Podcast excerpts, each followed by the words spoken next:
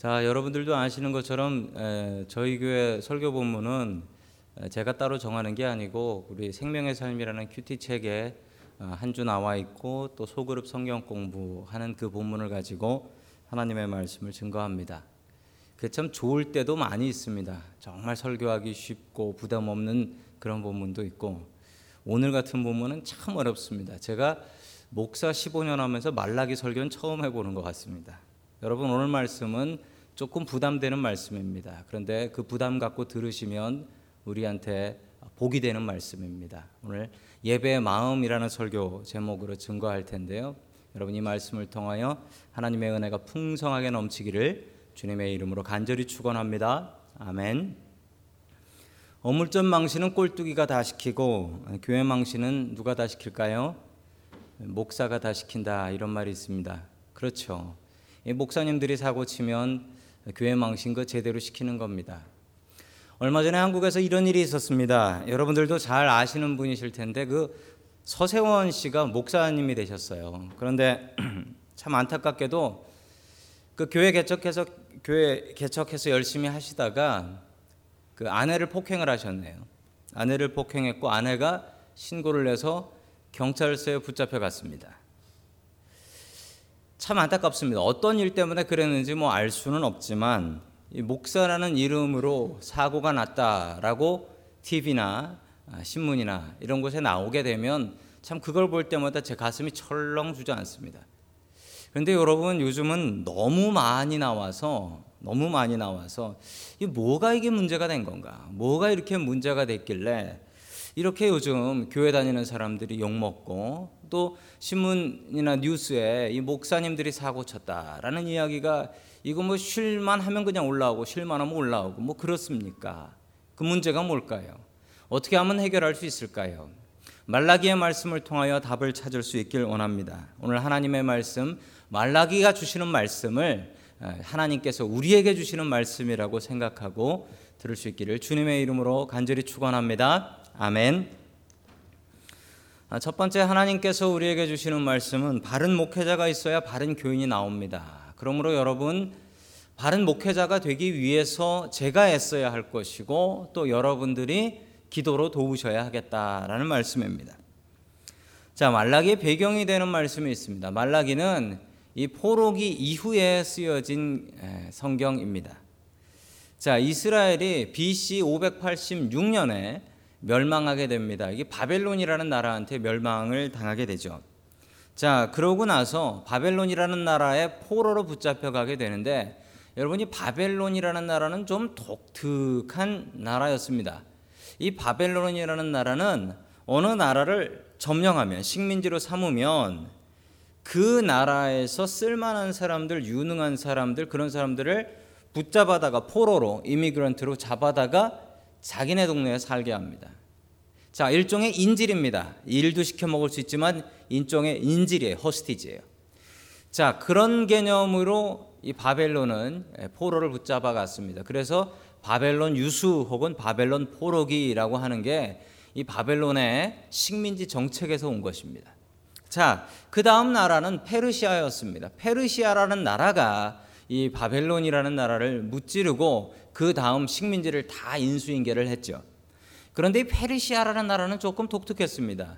식민지 정책이 달랐는데 식민지에 사는 사람들 살게 해주고 심지어는 살 수 있도록 지원도 해줬습니다. 완전히 다른 나라였죠. 성경 말씀에 보면 이 페르시아라는 나라가 페르시아라는 나라의 고레스라는 왕이 최초의 왕이었는데 이 왕이 들어서면서 이스라엘 사람들이 예루살렘 성전을 지으러 가고 예루살렘 성벽을 다시 쌓을 여러분 성벽은 방어용 무기입니다. 그런데 그걸 쌓는데 이 페르시아 정부에서 나라 돈 국고를 가지고 국고 보조를 해줍니다. 완전히 달라졌죠. 자, 페르시아 식민지 때에 글을 쓴 사람이 바로 이 선지자 역할을 한 사람이 말락이라는 사람입니다. 유대인들이 기대를 하는 것이 하나 있었습니다. 우리가 무너진 성전, 우리가 하나님께 예배를 잘 드리지 않았기 때문에 하나님을 잘 섬기지 않았기 때문에 우리나라가 멸망한 것이므로 우리가 성전을 다시 쌓고 우리가 예배를 회복하면 하나님께서는 다시 이스라엘이라는 나라를 세워 주실 것이다 라고 생각을 했습니다. 우리가 성전을 어렵게 어렵게 다시 짓고 나면 그 다음에는 하나님께서 우리에게 분명히 복을 주실 것이다. 이렇게 생각을 했습니다. 여러분 그런데 그 일이 그대로 되지는 않았습니다. 여러분 성전에는 세 종류의 성전이 있습니다. 화면에 보시면 세 종류의 성전이 나오는데요. 첫 번째, 첫 번째 지어진 성전이 BC 천년경에 지어진 솔로몬 성전입니다. 자, 그 다음에 이 솔로몬 성전이 바벨론에 의해서 완전히 다 무너지죠. 그러고 나서 이 페르시아, 페르시아 때 포로에서 돌아온 스룹바벨이 지은 성전, 그래서 스룹바벨 성전이라고 합니다. 자, 두 번째 스룹바벨 성전이 오래돼서 너무 낡아서 다시 고쳐야 됐는데 그때 고친 성전이 마지막 성전 헤롯 성전이 됩니다. 예수님께서 보셨던 성전은 저 마지막 Herod the Great, 헤롯 대왕이 지은 헤롯 성전이었습니다. 가장 예쁘게, 가장 호화롭게, 가장 멋지게 지은 성전이라고 합니다. 분명히 저 두 번째 성전, 스룹바벨 성전을 어렵게 짓고 나면 하나님께서 그들에게 복을 주셔서 이스라엘을 독립국가로 세워 주실 것이다. 라는 희망을 가지고 어렵게 어렵게 성전을 지었습니다. 없는 돈에 없는 형편 모아서 성전을 지었습니다. 그런데 여러분, 그리고 100년이 지난 말라기 때까지 이스라엘은 페르시아의 식민지로 살 수밖에 없었습니다. 그래서 지치는 겁니다. 말씀대로 살고 하나님 뜻대로 살아서 복을 받으면 신앙생활 하는 것이 힘이 납니다. 그런데 하나님 뜻대로 산다고 애쓰고 발버둥 치는데도 바뀌는 게 하나도 없으면 여러분 그땐 힘 빠지는 거죠. 제사장들도 지쳤습니다. 사명을 잃었습니다. 여러분 사명 잃은 사역자들이 얼마나 보기 흉한지요. 여러분 사명이 있어야 되는데 저 같은 목사들은 사명이 있어야 됩니다. 이 사명은 하나님께서 저에게 주신 콜링, 하나님께서 저에게 주신 미션입니다. 이게 있어야 돼요. 그런데 이게 없으면 저는 타락한 목회자 되는 겁니다. 제사장들의 힘이 빠졌던 이유는 성전을 어렵게 지으면 분명히 하나님께서 복 주실 줄 알았는데 100년이 지나도록 아무것도 변한 것이 없는 이 세상이 너무도 답답하고 한심했습니다. 여러분 레위인이라는 사람들이 있습니다. 레위 지파 사람들인데 이 사람들은 태어날 때부터 운명이 정해집니다. 이 사람들은 오직 성전에서 하나님의 일만 해야 한다라는 운명이 정해져요. 그게 여러분 어쩌면 어떤 사람들에겐 복이라고 생각될 수 있습니다. 야, 귀하다. 내가 하나님의 일을 하면서 살게 됐구나. 반대의 사람이 있을까요? 없을까요? 나는 딴 걸 잘하는데 도무지 딴 걸 할 수는 없고 태어나면서부터 레위 집하고 죽을 때까지 하나님 일만 지겹게 하다 죽어야 되는구나. 이런 사람 있을까요? 없을까요? 여러분 이런 사람도 있습니다. 이런 사람도 있어요. 사명 없는 레위인입니다. 사명 없는 제사장들입니다. 구약 성경에 보면 그 사명 없는 제사장들이 얼마나 많은 사고를 쳤는지 모릅니다. 여러분 특별히 저를 위해서 기도해 주시되 여러분 제가 사명의 사람 되도록 하나님께서 저를 불러 주신 사명을 제가 기억하며 살 수 있도록 여러분 기도해 주시기 바랍니다. 계속해서 말라기 2장 8절의 말씀을 같이 보겠습니다. 시작 그러나 너희는 바른 길에서 떠났고 많은 사람들에게 율법을 버리고 곁길로 가도록 가르쳤다. 너희는 내가 레위와 맺은 언약을 어겼다. 나 만군의 주가 말한다. 아멘.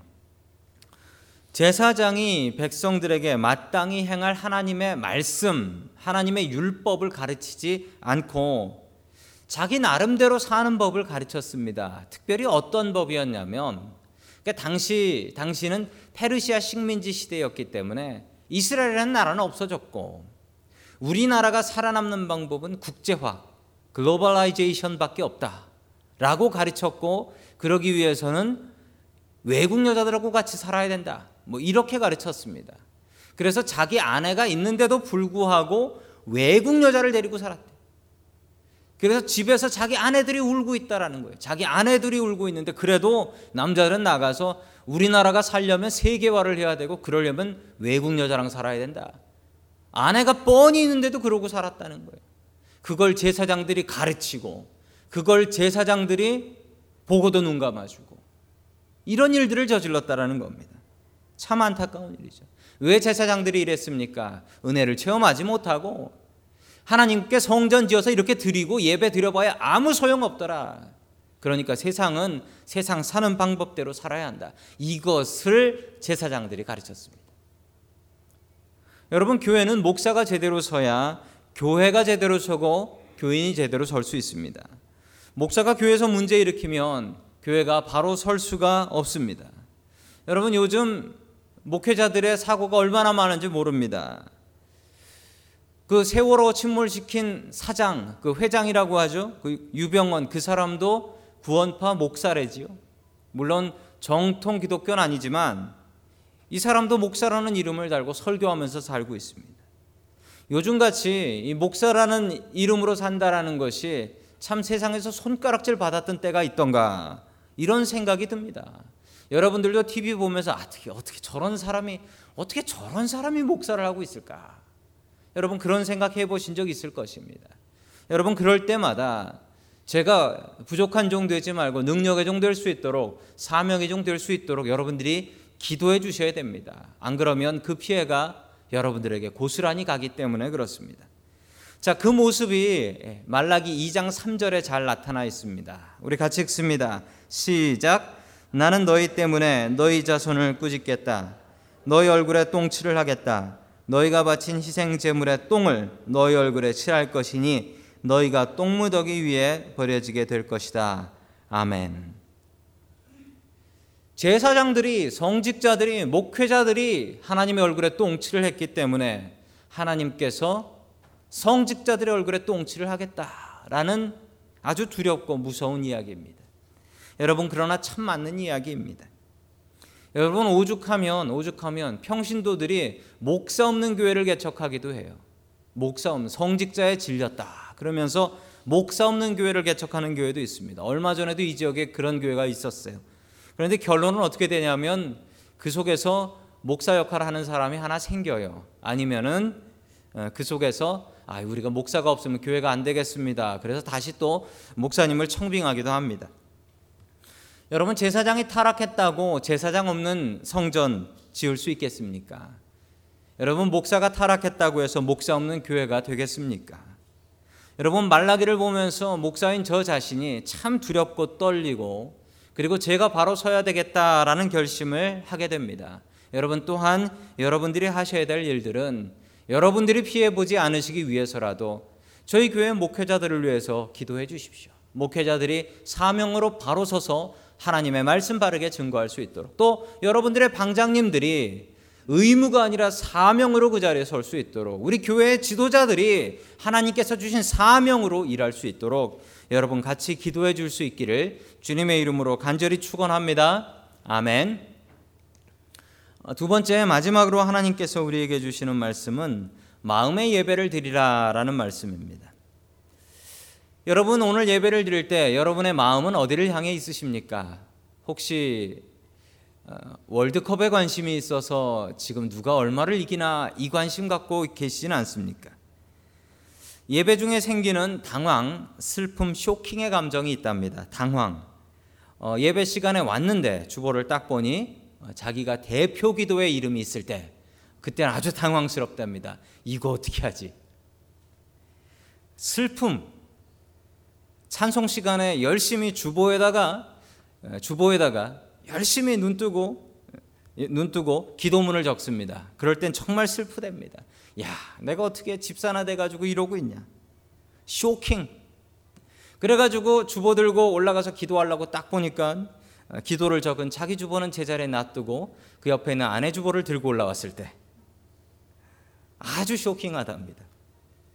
여러분 준비 없는 예배는 하나님께서 받지 않으십니다. 가인과 아벨이 똑같이 하나님 앞에 예배를 드렸습니다. 그런데 받는 예배도 계시고 안 받는 예배도 있으셨습니다. 여러분 지금 우리가 드리는 이 예배가 모두 다 하나님 앞에 받아들여지는 예배일까요? 내가 드리는 이 예배 내 마음은 하나님께서 지금 받고 계실까요? 여러분 마음이 있는 예배를 드려야 합니다. 여러분의 예배에 마음이 있기를 주님의 이름으로 간절히 축원합니다. 아멘. 자, 우리 말라기 1장 8절의 말씀을 같이 보겠습니다. 시작. 눈먼 짐승을 제물로 바치면서도 괜찮다는 거냐? 절뚝거리거나 병든 짐승을 제물로 바치면서도 괜찮다는 거냐? 그런 것들을 너희 총독에게 바쳐 보아라. 그가 너희를 반가워하겠느냐? 너희를 좋게 보겠느냐? 나 만군 말한다. 아멘. 여러분 당시 사람들이 하나님 앞에 예배를 드리는데 예배 드릴 때 그냥 갈 수는 없잖아요. 그냥 갈 수는 없어서 재물을 들고 가는데 원래 부자들은 소, 그 다음 사람들은 양이나 염소, 더 가난한 사람들은 비둘기, 진짜 가난한 사람들은 그냥 곡식 가루를 갈아가면 됐어요. 이런 재물들을 하나님 앞에 드리는데 여러분 하나님께서 분명히 처음에 명령하실 때 재물은 온전한 게 아니면 절대로 드리지 못한다. 온전한 게 아니면. 그런데요, 여러분, 당시 말라기 시절에 사람들이 하나님 앞에 예배 드리러 갈 때 가지고 갔던 재물들 한번 보시겠습니까? 눈먼 짐승, 그리고 쩔뚝거리는 짐승, 병든 짐승, 한마디로 쓸모없고 팔 수 없는 짐승. 자, 이것을 하나님 앞에 갖다 바쳤다라는 거예요. 왜 그랬냐면 왜 그랬냐면 갖다 팔 수는 없지만 하나님 앞에 제물로 드리면 이걸 불로 태운단 말이에요. 여러분 눈먼 짐승은 불에 태우면 안 탑니까? 당시 사람들이 그렇게 생각했다는 거. 하나님께서 드시는 것도 아니고 태워서 드리는 건데 눈 멀면 어떻고 발 절면 어떻고 병 들면 어쩌냐.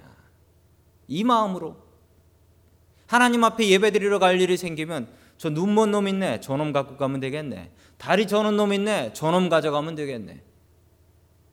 여러분 하나님 앞에 이런 거 드리면 안 됩니다. 하나님 앞에 이런 거 드리면 하나님 앞에 바른 예물 드려야 합니다. 여러분 맞습니다.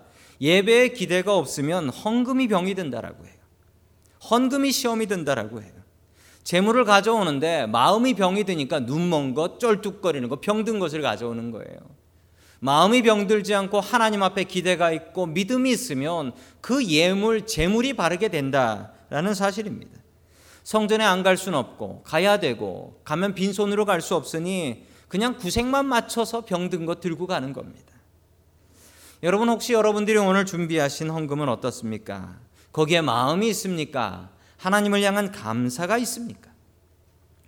제가 어릴 적에 신앙생활 배울 때는 저희 담임 전도사님께서 이렇게 말씀해 주셨습니다. 헌금은 헌금은 꼭 토요일 날까지 은행 가서 새 돈으로 바꿔서 드리고 새 돈을 못 구했으면은 집에서 다리미로 다려서 내라라고 가르치셨습니다. 여러분 천 원짜리를 다리면 만 원이 됩니까? 10만 원이 됩니까? 일부를 다리면 그게 백불이 됩니까? 여러분 그런데 왜 그렇게 하라고 가르치셨을까요? 여러분 마음을 실으라는 겁니다. 그런 마음이 있는 예물을 하나님께서 받으신다라는 거예요. 그 마음이 없으면 하나님께서 그 재물 필요 없다 하십니다. 여러분 우리가 주님 앞에 재물을 드릴 때에 우리의 마음을 실어서 해야 됩니다. 당시 시대 상황을 잘 알려주는 단어 하나가 아까 8절 말씀에 나와 있습니다. 8절에 어떤 말씀일까요? 어떤 단어 하나가 당시 시대를 잘 반영하고 있습니다. 바로 총독이라는 말입니다. 총독. 여러분 왕이 아니라 총독이면은 그때가 어떤 때죠? 식민지 시대라는 겁니다. 여러분 일제 시대 때 조선 총독부라고 했어요. 그리고 빌라도도 총독이에요. 총독은 나라 잃어버렸을 때 식민지 다스리는 사람입니다. 자, 너희 페르시아 총독한테 그거 가져다 가 보아라. 페르시아 총독이 그거 좋아서 너를 써줄까? 아니면 그거 안 받고 너한테 벌을 내릴까? 여러분 우리가 사람만도 하나님을 못하게 여길 때가 있습니다. 하나님은 너무 인자하셔서 잘 참으셔서 여러분 그러나 그래서는 안 됩니다. 우리가 주님과 만나는 이 예배의 시간을 두려워할 줄 알아야 되고 주님과 드리는 이 예배의 시간을 귀하게 여길 줄 알아야 하고 또한 우리가 주님 앞에 드리는 이 예물에 우리의 마음이 있어야 됩니다. 중요한 것은 마음입니다. 여러분 마음이 없으면 그 예물과 그 예배는 하나님께서 받지 않으십니다. 저에게 예배의 마음을 가르쳐 주신 선배 목사님이 계십니다. 제가 한국에 있었을 때 제 동기생의 동기생 그 전도사님인데 그 전도사님의 아내가 치과 의사였습니다. 아, 개원 예배를 드리는데 신당동 떡볶이집 골목에 있는 그 치과였습니다. 너무 복잡해서 차를 몰고 나갔다가 차를 세우느라 너무 고생을 하고 한참 만에 차를 세우고 예배에 들어갔습니다. 보통 이런 예배는 사람들이 도착하면 예배를 드리죠. 시간이 몇 시다라고 이야기를 하지만 사람들이 늦으면 좀 기다려 줍니다. 어, 예배에 늦게 들어갔습니다. 그랬다가 그 목사님 앞에서 30분 동안 무릎 꿇고 혼났습니다. 30분 동안 혼나니까 눈에서 눈물이 찔끔 나더라고요. 하나님을 평생 섬긴다는 사람들이 예배를 이렇게 드려서 이거 하나님께서 받으시겠습니까? 그러면서 그 선배님한테 30분 동안 혼났습니다. 그때는 뭘 이런 걸 갖고 이렇게까지 혼내나 생각했는데 지나놓고 생각해 보니 저에게 예배의 마음이 부족했던 것이었습니다. 그 예배의 기대가 부족했던 것이었습니다.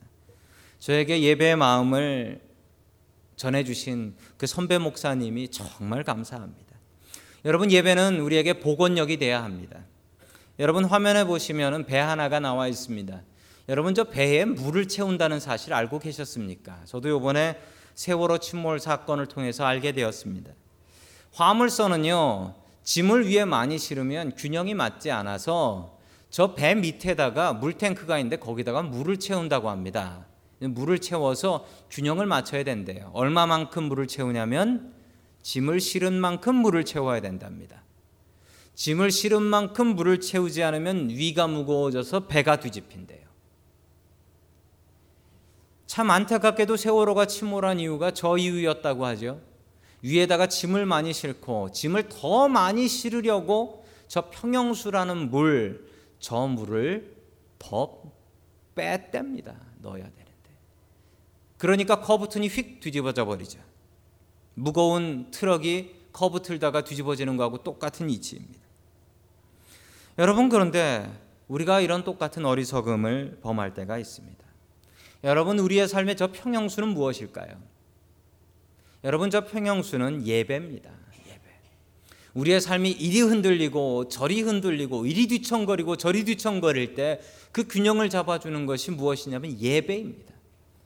우리가 죄된 세상 속에서 죄 짓고 살다가도 다시 제자리를 찾을 수 있는 것은 내 삶을 다시 한번 돌아볼 수 있는 것은 다름 아니라 예배입니다.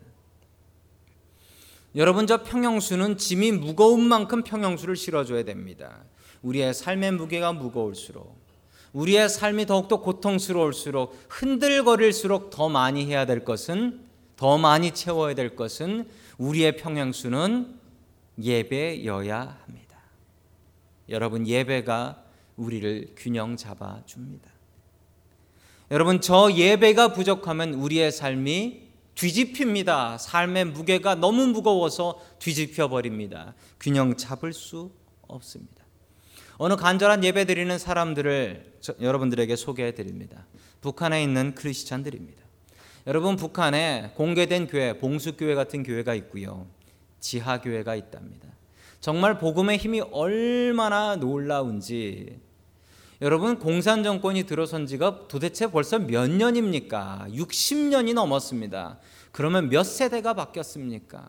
그런데 할머니께서 전해 주신 그 말씀 아들이 듣고 아들이 들은 그 말씀 손주에게 전해서 지금까지 북한에 지하교회가 있대요. 지금까지 북한. 국제 오픈도어 선교회 조사에 의하면 북한이 전 세계에서 기독교 박해가 가장 심한 나라라고 합니다. 5만에서 7만 명 정도의 크리스찬들이 성경을 가지고 있고 예배를 드렸다라는 이유로 어, 정치범 수용소에 수용이 되어 있습니다. 이 북한 사람들이 예배를 드리는 모습을 보면 정말 기가 막힙니다.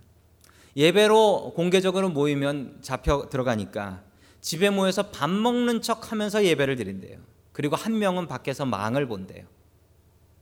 모르는 사람이 오면 안 되니까 한 명은 밖에서 망을 보고 밥을 먹으면서 몰래 예배를 드립니다. 건물도 없고 목사님도 없고 다들 밥을 먹는 척하면서 예배를 드리는데 그 중에 이 돈도 없으면서 헌금을 해가지고 그 돈으로 다른 사람 구제한대요. 어려운 사람 구제하고 또 구제해서 또 그 사람을 도와서 전도하고 그런 일들을 반복한다고 합니다. 성경 찬송이 없어서 성경 말씀을 외우는 사람이 하나씩 외워가지고 예배를 드린대요. 설교도 따로 없고. 성경 말씀 얘기를 아는 사람이 그 얘기를 한대요. 그럼 들은 얘기 또 듣고 또 듣고 그러는 거예요. 찬송가도 없어서 찬송가 아는 사람이 부르면 그거 몰래 조용히 따라 부르고 그 배운 사람이 또 다른 사람한테 가르쳐 주고 그러다 보면 몇 번 지나고 나면 가사는 비슷한데 완전 다른 곡이 된대요. 여러분 다른 곡이 되면 어떻습니까? 이렇게 은혜로 예배를 드리는데 아, 남한으로 탈북한 어느 탈북자가 남한 크리스찬들에게 주는 조언의 말을 제가 그대로 읽어드리겠습니다. 북한이 자유로운 나라가 돼 마음 놓고 하나님을 부르짖고 찬양하는 게 기도 제목입니다. 그런데 남한에 와 보니 진심으로 믿는 사람이 별로 보이지 않습니다. 12년 동안 교회를 다니면서도 성경 본문도 못 찾는 사람도 봤습니다. 한 번이라도 성경 다 읽고 한 말씀이라도 삶에 적용하려고 애쓰는 남한 기독교인들이 되었으면 좋겠습니다. 60대 탈북자 A씨의 고백입니다. 여러분, 우리에겐 이런 간절한 예배의 마음이 있습니까? 여러분, 오늘 어떤 기대를 가지고 오늘 이 예배에 나오셨습니까? 여러분이 준비하신 예물에는 하나님을 향한 감사의 마음이 있습니까? 북한 교인들과 같은 간절한 마음이 여러분의 예배에는 있습니까? 하나님께서 받으시는 것은 여러분 우리들의 마음입니다. 예배의 마음. 온전한 예배의 마음으로 하나님께 예배할 수 있는 저와 여러분들이 될 수 있기를 주님의 이름으로 간절히 축원합니다.